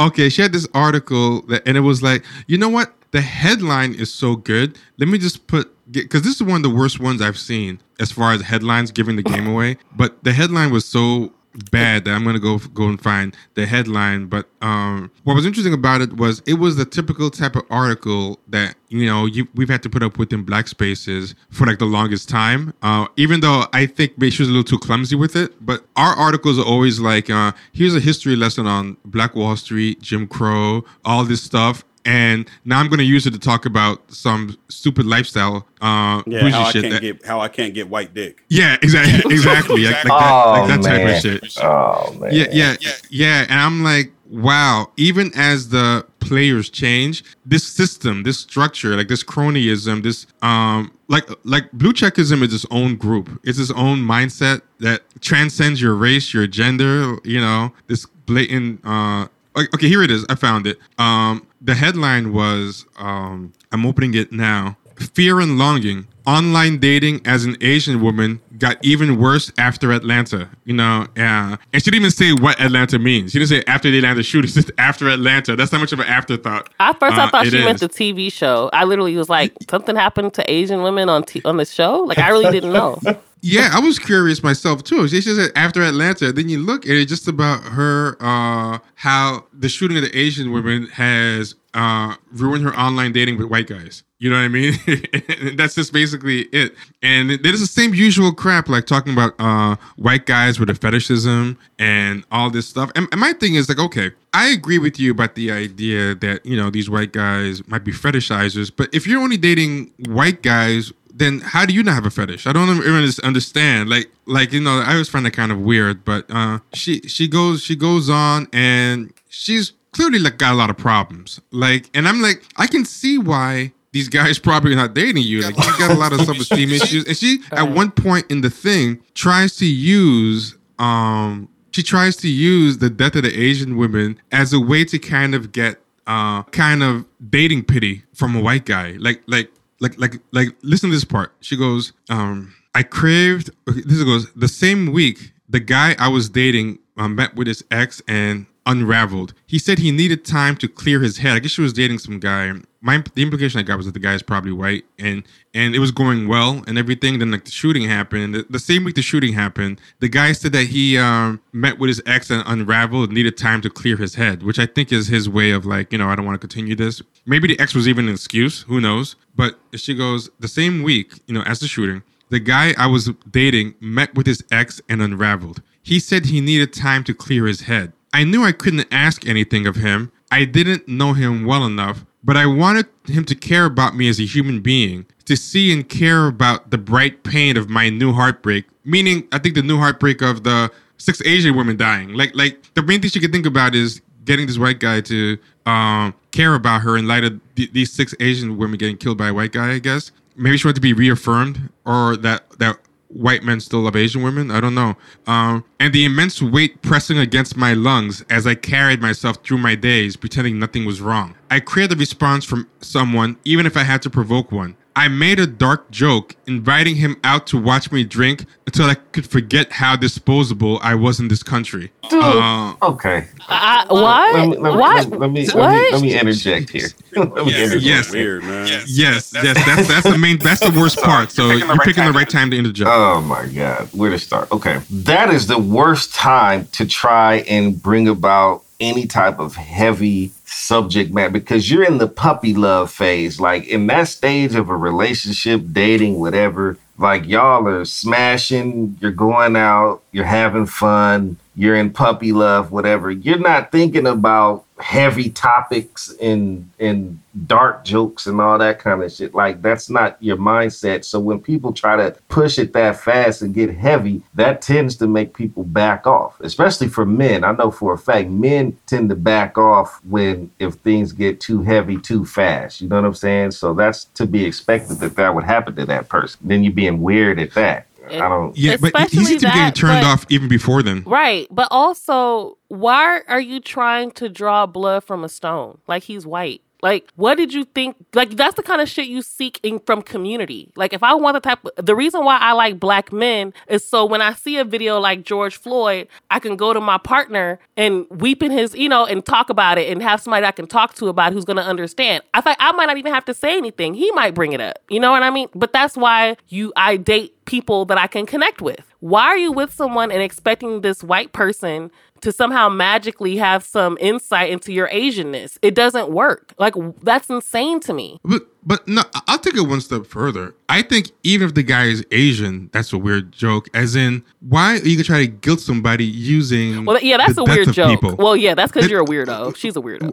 Yeah, yeah, yeah. Oh, see, like my problem with her is that she's using real systemic tragedy and just using it in the most narcissistic way. Like, hey, you know, a bunch of Asian people died today, so you should give me a date. You know, it's almost like preying on the person's like white guilt. Like, Yeah, it's even such weird. an Asian person. Yeah, but that's what these people. Their whole art is like that. They only care about black tragedy to the point that it will get them like pity, Attention. love, or pity, Yeah. love, I'm- or pity attention from, That's from, white normal, people. bro. So it's like, like if if if I'm talking to a girl and it's been a month or two, whatever, and like the first thing she starts talking about is this weird, heavy subject matter, I'm probably gonna think she she kind of weird, bruh. You know what I'm saying? Like, but at least at least it's, it's weird enough if it's a your own thing. Like you know yeah I, I guess you don't want to come date me you know. I guess the only people who ever pay attention to me were the uncles that molested me. Like that would be weird and too heavy but at least it would be your own trauma you know like this is like double bad because it's Somebody- really yeah. heavy but you're stealing your your community's trauma your people's trauma and instead of using it to bond with them you're using it to try to get cheap some drinks on a date like it like it's it's it's really like tacky it, it would be like bringing up someone like uh yeah well you know your people didn't slave us so i guess it's it's one more thing to just not show up to this date you know let's just bring up something Yeah, that sounds like some shit that people would say though. I feel like I Yeah. you, your people enslaved me, so you owe me this relationship. You know. this is Oh, oh, they'll call it reparations. Um, Yeah, yeah. exactly. or, uh, Yeah. Jinx, we said it at the I same know. time. Yeah, yeah, yeah, they call everything reparations. That crowd with white people to kind of guilt them. Like you should pay them my Venmo. You know, as reparations. Oh, I had sex with a hot white guy. Reparations. That's what these people think. They can't. They're so narcissistic. They can't. Oh man, it's like when those black guys would say shit like, "Oh, I'm I'm giving it back." I think Nick Cannon even said some dumb shit like that. Like oh, somehow, Oh, yeah. like what is it? Like getting their revenge on the slave master by you know fucking his daughter. Yeah, this is some of the dumb. That's why, they, man, when I see Nick Cannon on TV with that turban on, man, shut up. fucking dusty, bummy ass nigga, man. Yeah, when so I he was said gonna- that, I was bum. like, wow.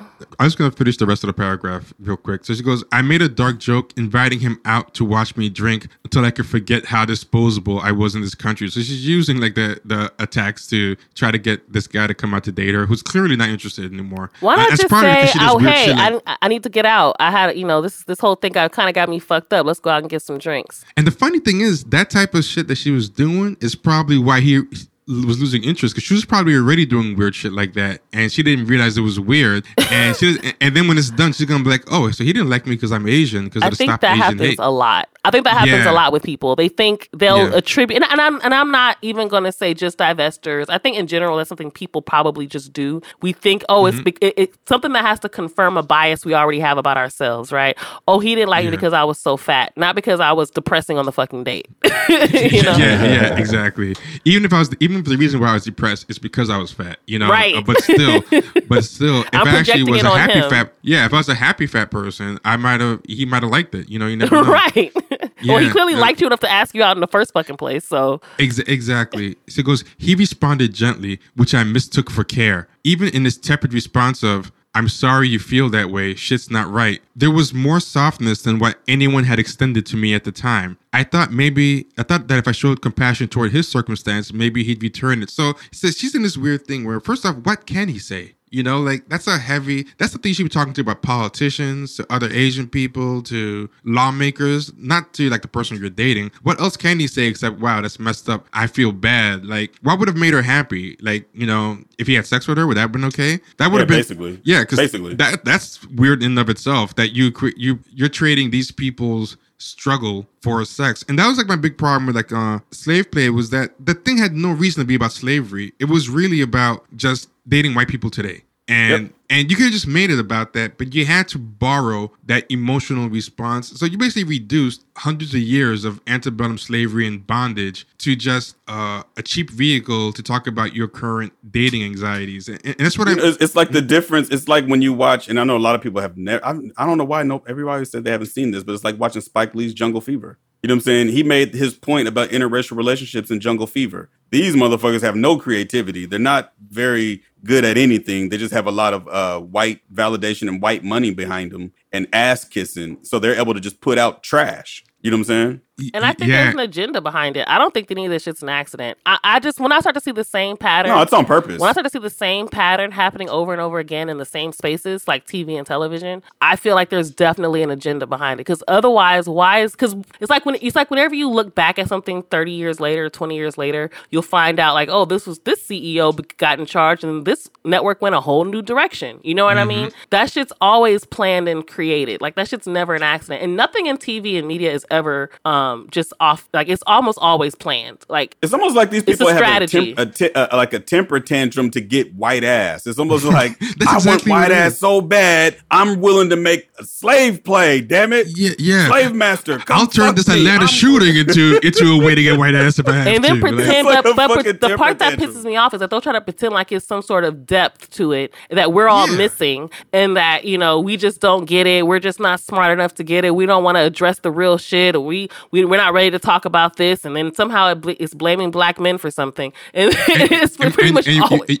you know what's interesting about this too, right? Was um she talks about that she tried to go. She gives a paragraph giving a reason why she didn't date any Asian guys, and she said like, oh, the three Asian guys kind of flaked on her and whatever reason. I think it was just a throwaway thing to um you know in anticipation of a question, right? But I think it's supposed to make us feel like, oh well, you know, Asian guys don't want me, so I had to do this. But I think probably those Your Asian guys probably saw her you. type. Hmm? Oh, you about to make the same pause at them. If these Asian men don't want you either, that's probably nothing to do with race. They just don't like you. Uh, yeah, yeah. Bro, look- and I was think gonna say, oh, hold this. on, I just, I want to finish this point real quick. I was just gonna say that they they probably have seen her type before, and they're like, oh, okay, this is like uh, one of those girls that you know uh, has all these kind of issues, and is just trying to talk to a couple of Asian guys as a as a kind of like you know token attempt or whatever, or maybe Mm. like um, maybe they saw the craziness earlier than than the white guys did because they um know your type from before.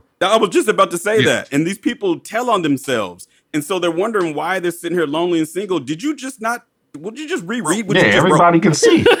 you know what I'm saying? Yeah. But the, the lack of self awareness is self awareness is a key trait of maturity. I feel like right, and so if you're in a in a perpetual because now the new thing everybody's starting to understand is your teenage years are now being in this new generation. Your teenage years are being extended into your 30s and shit. to your 30s. So, So- 30s, yeah, yeah. Didn't Chuck D say Yeah, that? he said that, but I think that that Yeah. that thought process ki- that kind of probably precedes him because he's the first person I ever heard say it. But apparently, it's been out there for like social sociologists and stuff like that have been kind of looking at this trend for a while. You can see it with people like this. Just the lack of self awareness in a lot of these people is is is unbelievable, man, and it, it reeks of teenage angst. Like, it- it- Yes. I, I think it's a lack of self awareness, but also a lack of scale. Like it's a it's a it's uh an epidemic now of people who just don't understand one of these things is not like the other. Like slavery is not like, you know, you not getting your uh black boyfriend to watch uh Scandal with you on Tuesdays. Like it's not it's not the same thing. The Holocaust is not the same as, you know, um you, your Gen X boredom. Like they have these these novels and books now where they just take these horrible ca- catastrophic things and it's like the people have no idea how to actually connect hum- humans and have empathy and understand the depth of real problems. Maybe they didn't have enough real problems growing up. So they disguise it by pretending they're talking about this big thing, but switching it to something trivial and, and boring. And you know, the funny thing is, maybe if you just did a story about the trivial, boring thing that you wanted to do, like just make the new version of something new or the new version of Jungle Fever and just talk about what you really want to talk about. You know, maybe something interesting will come out of it instead of you trying to pretend that you're talking about something deeper and you end up doing both of the things of disju- uh, uh, disjustice or uh, injustice like it's not a good exploration of sl- slavery and it's also not a good uh, it's, it's not a good introspection of the modern problem either. You just kind of just did two things of disservice in a half-ass uh, mishmash. Like like like when i watched something like underground railroad which i wasn't able to finish it was like i didn't really feel any connection to the slavery part because it's just people getting whipped all day and beautiful colors and nice um craning shots and reverse shots and all this stuff. And then you switch it to some stupid um modern presentist point and because you don't really know which one you really want to talk about you mm. end up having no introspection in either. And it's just a big waste of time. I think all that should be like that though. I feel like because I don't know if it's I don't know how intentional it is, but I feel like everything is like that, especially when it comes to serious topics that matter. When it comes to black people, it's like that. It's like it's almost sabotage to be watered down in that way. So you don't have to have any introspection. You don't have to have anything that you have to walk away with, where you have to actually begin to even question yourself and your own ideas, even as a black person. That doesn't happen. Yeah, but even the white stuff is losing that now. Like there was a big trend of like these um these Holocaust novels that were just really like twee and and cutesy. You know what I mean? Like Yeah, this guy, it's weird. yeah, where it's like somebody's grandfather went to the Holocaust and there's flashbacks to the Holocaust, and then it flashes forward to a hipster living in Brooklyn and having like you know a midlife crisis. You know, and they're like trying to make some weird connection between the two because these people, their only idea for anything is to try to make the black version of what their white friends or white peers are doing. I think a lot of these new black works that pretend to be drawing from the tradition of James Baldwin and all these things are really just drawing from these white yuppie Brooklyn novels and they're just slapping on some slavery or Jim Crow onto it. It feels more like Wes Anderson and shit than anything Oh, from like a real Gordon. Parks tradition. I, I never heard of any of that. Wes Well, you gotta learn a lot of it during the during the White Canon because because all that stuff is on the White Canon. Stuff. Oh, Oh, okay. Good. you got a lot to catch up on. Cause I, yeah, I'm Yeah, Yeah. Sita's good because she doesn't know about any of this stuff, so you get a truly like uh, unfiltered opinion. That's why I was like having Vita on those episodes. Man, I don't, you know what's funny? I, I don't even I'm not I've never been a big movie person in general, so I'm not a movie buff. I'm even late with some black movies, but in general, I'm pretty up on all the like black movies that black people know that white people might not know. And I never even thought about the fact that, that we have our own circle of shit that's big to us, but not big outside of us. People I thought were hugely famous my whole life. You ask a white person, like I asked, I said something about, oh, I'm going to a Jill Scott concert. It was a lady I was nannying for, and she's like, "Who's Jill Scott?" I said, "What?" Like it just totally blew my mind. You don't know who Jill, but she's never heard of Jill Scott. How the fuck would she know? Jill Scott's a fucking icon in black music. like, knows who the fuck she is outside of that. So I didn't. re- black. So, sorry, go ahead. I thought you were done. Go on. No, I was gonna say I, I didn't even. It's so watching that. So being in the part of that series is a trip because I'm looking at this list of movies and I'm like, I didn't even know most of these movies even existed, and they're apparently hugely popular. I mentioned Reality Bites to my old roommate, and um, when I was kicking it with her, and I was telling her about the White Canon series. And actually, she was a little offended. She was like, "I don't have any good white movies to watch," because I told her the ones that I watched, and she's talking. she said, "Why would they make you watch Reality Bites? Oh my god, that's like one of the worst movies." ever." Wait, is she white? I no, she's black, Oh, but she's uh she works in TV and film. She works for Netflix actually. oh, okay. And so oh, oh, uh, oh, but but that's like that movie's iconic to white people. White people love that movie. They have huge retrospectives of that movie, and I learned special- that on the show when Yeah. um one of the guests had said that, and I was just like, I never even heard of this shit. I feel like I remember seeing the commercial for it, but it definitely wasn't something I was like, oh, can we get you know asking my parents for tickets to go see it? I just couldn't see that being the case. My mom was mad. She was like, why they got you watching that? A good coming of age story is Crooklyn. She's like, well, you should be watching Crooklyn.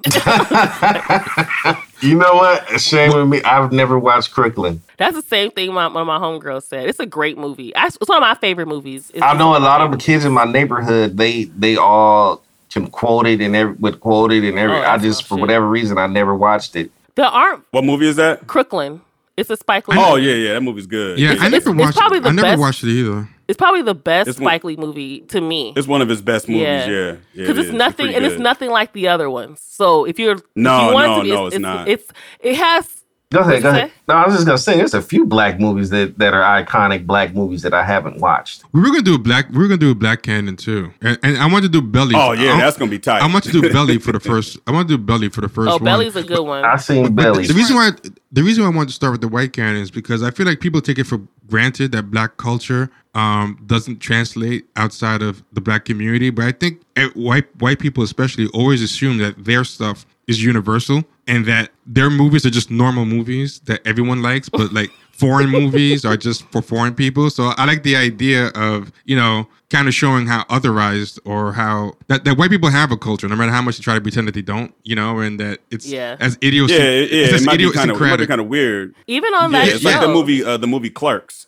Like I, M- Clerks came out in 1994. I'd never seen that movie until last year. Yeah, I was and that shit is grown. funny as Yeah, fuck. Clerks It's is funny. I, Yeah. I actually I saw that. I think I was in college because I had never heard of it, and then like these white people were like telling me about it, and I was like, oh, let me check it out. So I checked it out, and it was actually surprisingly funny because most of the shit they tell me was funny. I didn't think was funny. I didn't think Blazing like Saddles Office was Space. I remember I had a. I remember I had some friends. It was this white girl. She was always trying to get us to watch Office Space, and me, I'm like, man, I ain't trying to watch that white shit. I never watched it. Then I finally watched it. I'm like, man, this shit is actually funny. Yeah, you know I'm Office- Because saying? Yeah, white people Office Space usually give on you the bad list. recommendations though. Because white people tell me Blazing Saddles is funny, and I don't think that shit's that funny. Nah, yeah, they love Blazing Saddles. and I don't think that They- shit funny at all. Is that the- and Slapshot. They love Yeah, that's Slapshot. another one. They love, Slapshot, uh, uh, what's the Slapshot is on. the golf Slapshot, one. Slapshot is on there. On the Tin list. Cup. They love Tin Cup. Black movies. I've never watched Love Jones. I've never seen Love Jones. I've never seen Love Jones either. It's Or. Brown Sugar. I- Brown- I've Brown I've never seen good. Brown Love Sugar. Jones is trash.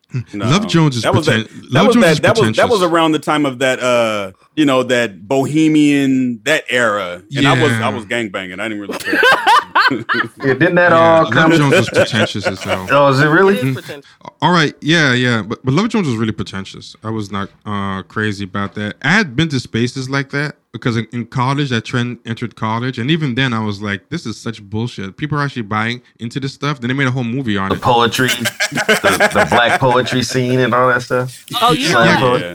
What? yeah. I want to There go. was a all the spot. brother all the brothers wear leather Yeah, jackets, yeah, yeah. all the women got afros and got burning incense yeah, there was a spot in Brooklyn called here. Brooklyn Moon. It still exists, but it's not like that anymore. But that was where they introduced snapping. leather as- jackets and turtlenecks I- Yeah, instead of clapping, you would snap your fingers. Oh, so after someone did a Oh, poem, like Lord. snap, snap, snap. It was really. that's where that's where the, that's where the that's where the that's where them dusty ass dudes they be online talking that queen see sister sister Oh, queen Listen, Trying to get Snap, some coochie. instead There of was clap, literally biggest a snap, misogynist guy- I knew. Listen, instead of there's clap, clap, literally clap, Listen. snap, snap, real, snap. real quick. There's literally a guy out here in LA in South Central who goes to Oh, the poetry man. spots. It was one spot in particular that uh, called Natural High that I used to go to every week, and almost every other week this Negro would be in there. The same guy. He did the same poem, and it, was- it was long as fuck. Like it was like it had to be like a ten to fifteen minute poem, right? Oh, she was long as fuck. And it it was literally one of those my black queen poems. Like it was all about black queen of the universe and she's a star in the sky you know all this shit right? But the, the, the fucked up part is it was actually a really great poem. Like it was really well written. It was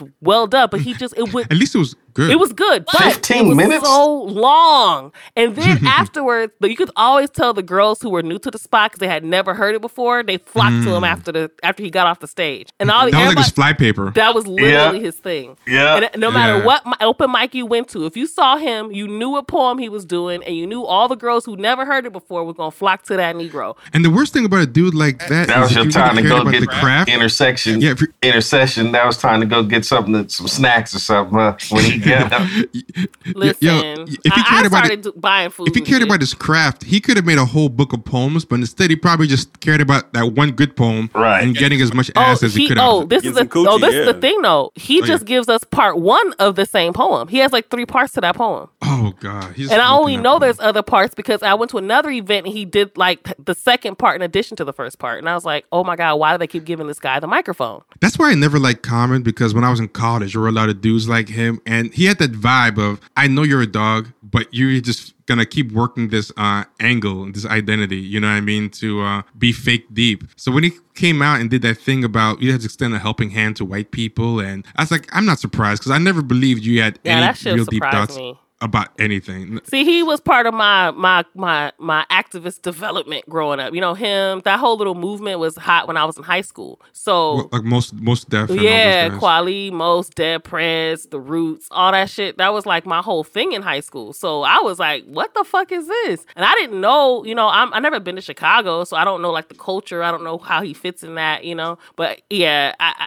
and I had never gone out. It was like I was out at the bars or the clubs or the cafes yet. I was in high school, you know. So I didn't know. But man, that shit shocked the fuck out of me. And he's so corny now. It's just it bothers me now. Now that I hear oh, he certain was- songs like Go, Yeah. I'm like, oh, okay, he was clearly a hoe and we just didn't pay no attention. Yeah, he's he's Yeah. he's totally a cornball. Like I never I never realized that. But Yeah, I just went to too many to school with too many people like him, so I just felt he was a cornball from like. I the feel like in. New York, that was definitely a thing. Is that Oh, right? yeah, oh, yeah, You his know- type, you know- his you know type Common- was big in New York. You know, Common is a uh, you know because you know Chicago's always got that uh nineteen er, mid seventies vibe. They always trying to make Chicago seem like that you know long Cadillacs, leather jackets, Yeah. turtlenecks. Yeah. that's how Common tries to come across. He's the Chicago nigga that's just you know what I'm saying you know totally down. He got his leather. You know they got that brown tan leather jacket. You know Yeah. with the waist belt. You know one of them type niggas. Uh, got a, you know oh, got an apple hat. Got Oh, an apple hat. Starsky and on. Hutch. Soul Soul brother. Oh, Yes. Starsky and Yes. Hutch niggas. Chi- Chicago always Yeah. had this like interesting Isaac Hayes. of like of like gangsterism, Yeah, Isaac Hayes, gangsterism and bohemianism, and I feel like he was trying to be in that tradition, man. I never thought about that, but you're right. Because that that is sort of the vibe you get about Chicago, Black Chicago at least. It's like this mix of gangsterism plus bohemianism. Bohemianism. That's a good description. I'm gonna go to Chicago this year, y'all. I've never been before, and I'm so excited. Oh, dude, this is Chicago is a place where you be in a nice neighborhood and go around one corner and you see niggas shooting dice and fighting. yes, Put it just that way. it's super segregated. It's a really interesting place. I've never seen it's a hella place. segregated. Yeah. I mean, it's that kind of makes me think of like the difference between like Ladera Heights and the other side. Yeah, yeah. I, I was gonna say we're from LA. We that that that LA County, LA proper is is Like, there's the part where Yeah. Nipsey got shot, and then there's literally like a, a few blocks up. Right. Exactly. Like it's it's I was on the train. I was on the train, right? And I had misread the sign because the signs there are different than in in New York. Like I thought the sign meant the final stop, so we had to go to this stop in a place called River North, right? So we we get off the plane and we get on the train and everything, and there's nothing but like white people on the train and everything. And I swear at the stop that um we were supposed to get off at, right? Um in River North, all the white people just got out. We were just looking around. Like, all the white people? Damn. And, and suddenly, nothing but black people went in. And we're like, okay, you know, whatever. And we just kept riding, and we were just the, for, the, next stop forward, we were clearly in the hood. And Wow. I, I've never seen anything change from stop to stop like that. And then, then I realized we were off at the wrong stop. So I got off and got on the other side to go back the other way. And there's people with like face and neck tattoos and all types of, you know, whatever. The people were chill. Like, they wasn't like threatening or anything, but it just had a different look. And so when, when we went back in, the exact thing happened in reverse. All the black people got off right before or at the stop, you know, and nothing but white people went, came on uh, when we arrived back. So I'm like, okay, it, it wasn't a fluke. Wow. Yeah, Midwest segregation is like to me the most interesting segregation. Like I, LA segregated, but Midwestern segregation to me is always a trip because it's almost like the South, but it's not the South. Yeah. Well, I mean, if you in Chicago or Illinois, you ain't that far from some country shit because Kentucky is right down Man, the way. I know. Indiana and Kentucky. My family from. St. Louis. I know. Hmm. Martin Luther King himself said that out of all the marching he ever did in the worst places of the South, no Chicago. place, no place was as bad to him as Chicago when it came to Yep. racism. Yep. You, you can look up the quote. Yep. It's crazy. you know LA is weird when it comes to that that those dividing lines because like I, I don't feel like there's a clear what do you think Vinny? you think it's like a clear dividing line where Nah. like, it's not huh it's kind of more It's probably harder with fades driving, in and too. out. It fades, it fades in and out yeah it Yeah, definitely so it's like you wouldn't even Yeah. realize you in like for example you be driving down Crenshaw and you want you you be you could be in literally Wilshire and Crenshaw, white, white, white. Go keep going south, it starts turning more black and Latino. You keep going south, it's Asian. Like, Right, you right, go- right, right, right, literally right. Yeah. on Crenshaw, and it, but it blends in and out. You know, so it's not. Yeah, it's definitely different. It's segregated. You can move. You can you can move around. You have movement Yeah, in LA. yeah. In LA County, there's movement to whereas in, in Chicago ain't no movement. The I would say the only the biggest divider you could see would probably be the 10 freeway, and even that's more blended because you have more Latinos. You know what I mean? That kind of blend that area in. Yeah, that was a good one, man. Thanks everybody for uh, coming out. I'm glad we uh, made this happen. Yes, sir. All right, everybody, take care. Peace. All right, peace.